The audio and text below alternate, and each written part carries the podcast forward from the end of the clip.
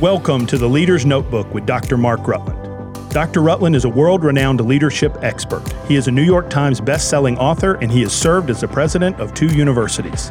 The Leader's Notebook is brought to you by Global Servants. For more information about Global Servants, please visit our website, globalservants.org. Here is your host, Dr. Mark Rutland.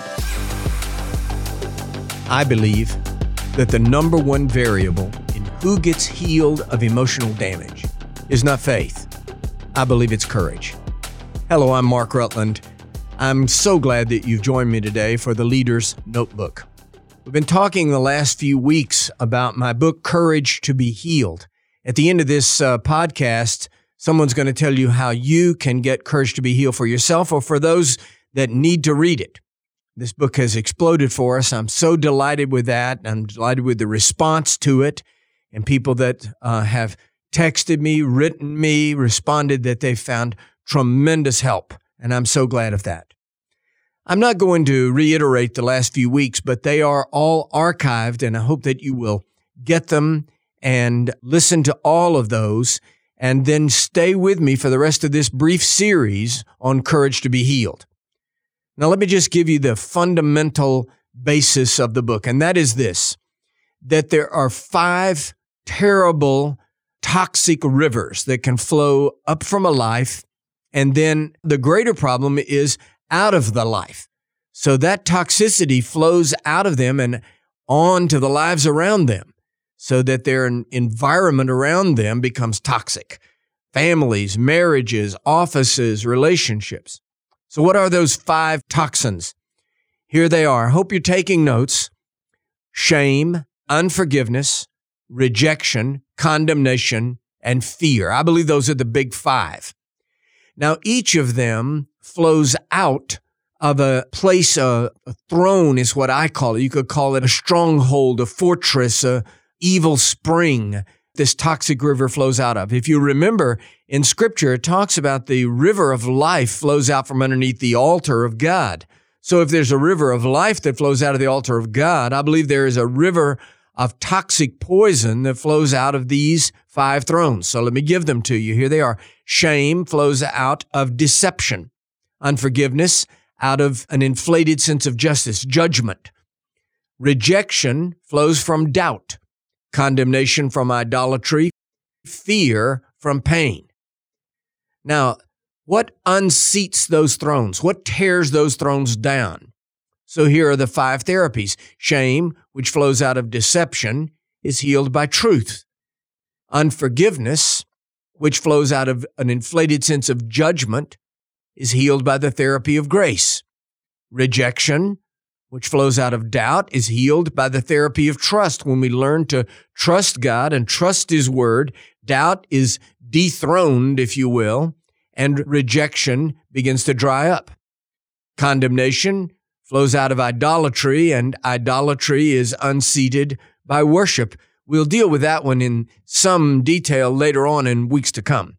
And fear, this one may surprise you. Fear is seated in pain. All fear is the, the fear of either pain that might happen or repeated pain of the past. And that is a very biblical therapy, as they all are. And we know what that is perfect love casts out all fear. So love is the therapy that dethrones the fear of pain. So when that happens, what are we shooting for? What's the goal of a life that is healed by courage and by the therapeutic word of God? What, what is that life supposed to look like? It's supposed to be integrated. A life is not supposed to be disintegrating. Integrated, filled with mercy, acceptance, balance, and hope. When you come to a life that is integrated, filled with mercy, acceptance for themselves and for others that is balanced emotionally and spiritually and has a hope that transcends immediate pain, you have a life that has experienced the healing power of God. Now, that's the basis of the book.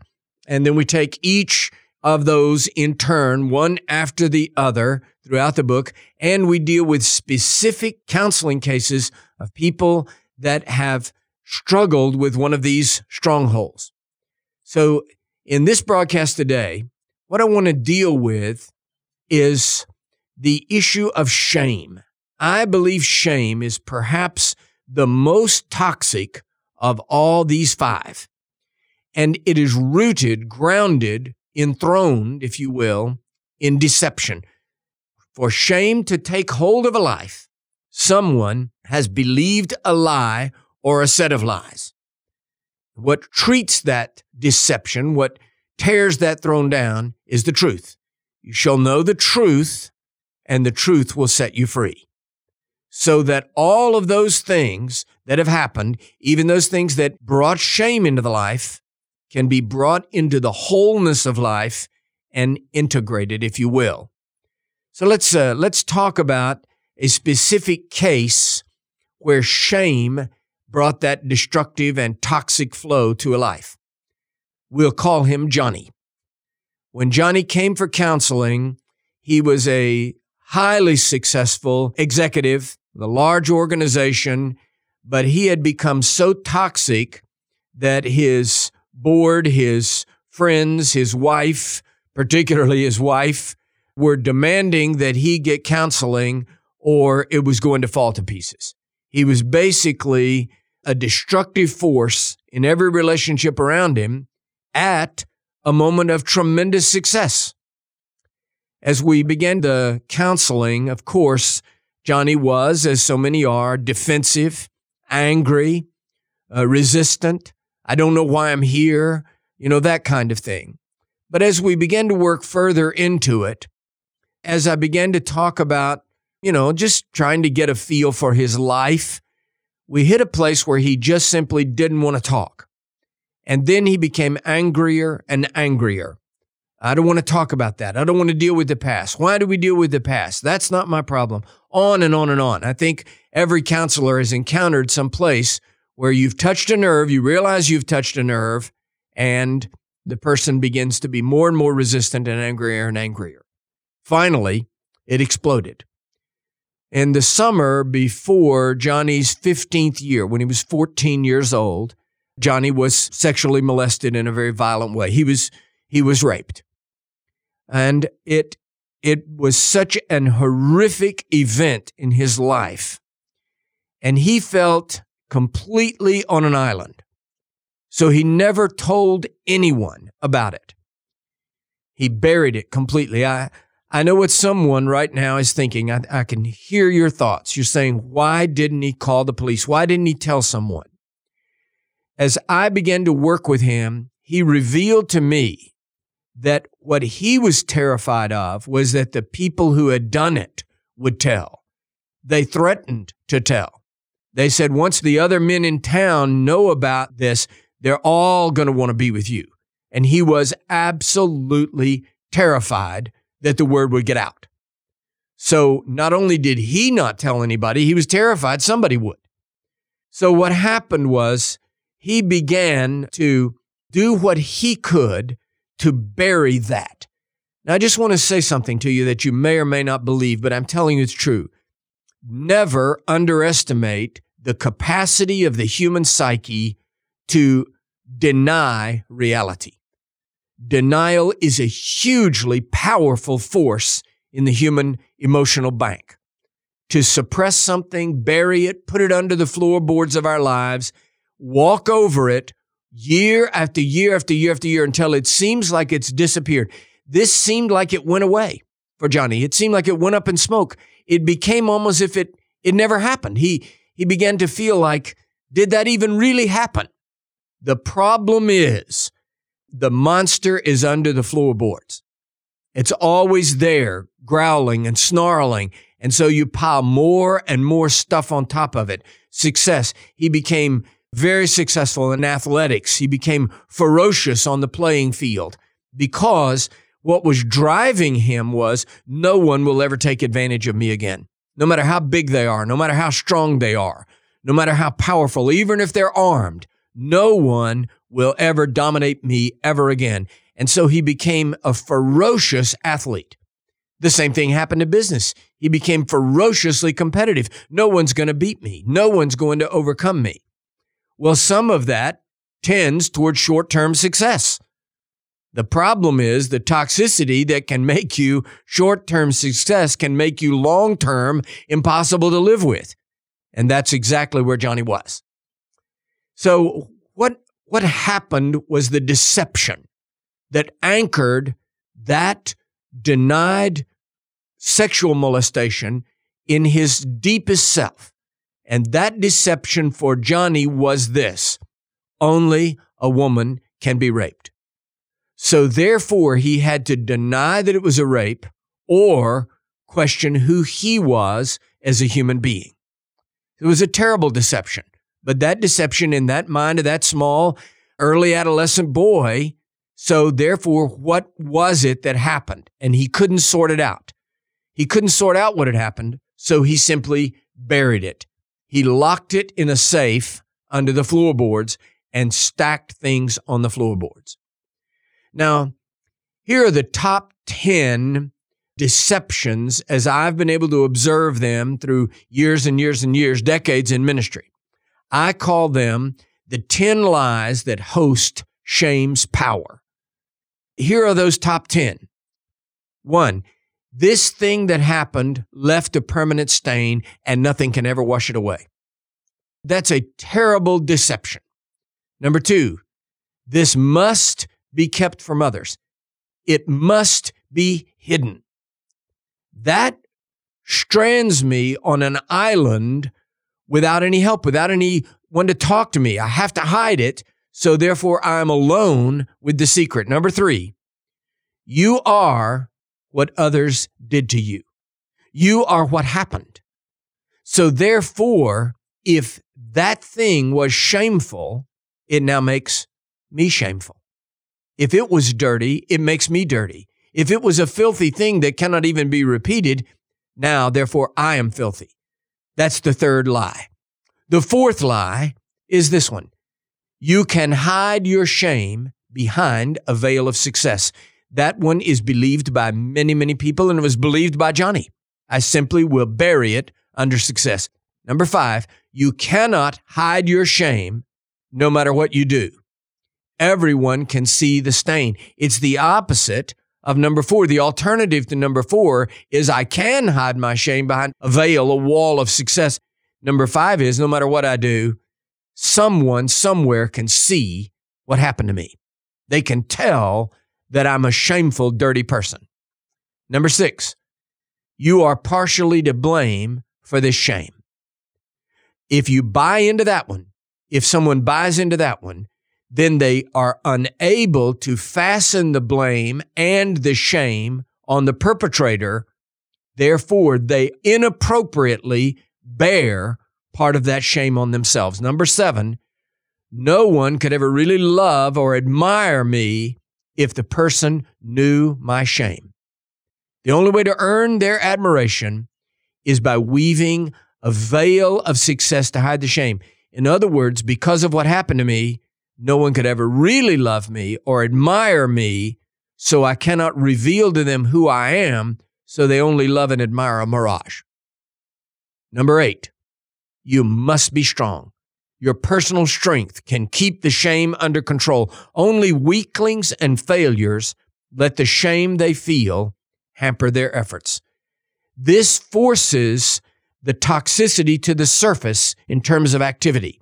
I have to be strong. So strength becomes ruthless. Ruthless becomes unbearably competitive. And that desire for personal strength makes me toxic. Often you hear the phrase toxic masculinity, but it's not toxic masculinity at all. It's toxic woundedness. I'm just acting out of my effort to seem stronger, to be stronger in order to keep that shame under control, to keep it under the floorboards. Number nine, there's little use in trying because you're never going to be much of anything. That's the opposite of the first eight. I'm not even going to compete. I can't win. I am a loser. What happened to me proves that I'm a loser. And therefore, those who buy into this line, their shame cripples them in leadership, business, and relationships because they see themselves as soiled losers. Number 10, and this is one of the big ones there is something deeply wrong with me. There is something dirty about everything I am. That haunting voice in the back of someone's mind who has experienced shame says, Something's wrong with you. You are never going to be clean. Now, that set of lies must somehow or another be brought to the surface and each one of them dealt with. What deals with deception is truth. So there is a pathway to wholeness that brings those things to the surface, that heals shame. Here's the thing about trauma. I know it sounds, I know it sounds simple, but here it is. The thing about trauma is that it's traumatizing. I don't say that to sound frivolous. The truth is that a traumatic event such as Johnny endured as a young boy, as terrible and painful as it was for him, it was nevertheless an event. It is of limited time. When it's over, it's over. Only it isn't. That traumatic event may be over, but the traumatized life remains. Hurt, confused, frightened, disoriented, people who have been through trauma, especially, not exclusively, but especially sexual trauma, need healing that goes way beyond, far deeper than physical healing. No medicine can reach the deep crevices of the soul. Wounded souls need wonderful counsel. And Jesus is called a wonderful counselor. They need to not only get through the event itself, but that's over. Once that's over, it's over. What they have to deal with is the long term damage. Sexual trauma is a common source of shame, but it is by far not the only one. Shame can ooze out of words that people say to a child, you nasty little thing, or you disgust me. If someone says to a child, you disgust me, what the child hears is, you are disgusting. So shame is a, a bitter harvest of seed phrases such as, you make me sick, or you're a weird little creep. Things that get said and get stuck on the inner lining of that terrible, terrible wound is there. That's the reason that, that shame is not just embarrassment. Embarrassment is when you spill your spaghetti in your lap. Shame is soul poison. It's the devastating humiliation of disgrace, of personal disgrace. And what has to happen is that that shame has to be brought to the surface and it must be treated with biblical truth. John 8 32, you shall know the truth, and the truth shall make you free.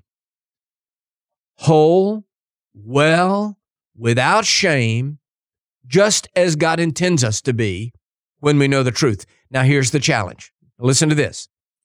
You shall know the truth, and the truth will make you free, but first, it may make you miserable. Dealing with the truth can be painful. Denial can be sweet, and covering it can be sweet. But sometimes you have to tear those floorboards up, bring the monster out where it is, deal with it, but that often cannot be done alone. If you're hearing me right now and shame is one of the great struggles of your life, I urge you to see a professional that can help you process that shameful trauma, bring it up into the surface, and deal with it in a biblical way. Here's the truth that heals emotions damaged by shame, especially sexual trauma. Here it is I am not what someone did to me. I am not even shameful things I have done. I am who he says I am. And he says I am his cleansed, forgiven, healed, and accepted child. And that heals me. It may be a path to get there. It may be a painful, difficult path. But when I come to that moment, I am who God says I am. I am not what happened to me. Healing is on the way. I'm so glad you joined me today for this new episode of Courage to be Healed here on the Leader's Notebook. I know this is an unusual series for the Leader's Notebook. We're usually dealing with leadership issues, but we said at the very beginning of the Leader's Notebook, we're going to deal with these things life, relationship, leadership, and faith. So the problem with emotional damage is that it can destroy life, corrupt leadership, ruin relationships, and faith is where the healing begins. Thank you for joining me today. Now, stay tuned. I want you to hear how you can get this book, Courage to be Healed, and that you can get it for those that you care about. God bless you. Until next time, this is Mark Rutland. Thank you for joining me for the Leader's Notebook. To order a copy of Courage to be Healed for yourself or someone you love, please visit the store at drmarkrutland.com. Enter the promo code COURAGE for 30% off. To order by the case, please call us at 888 823 8772. Thank you for listening to the Leader's Notebook.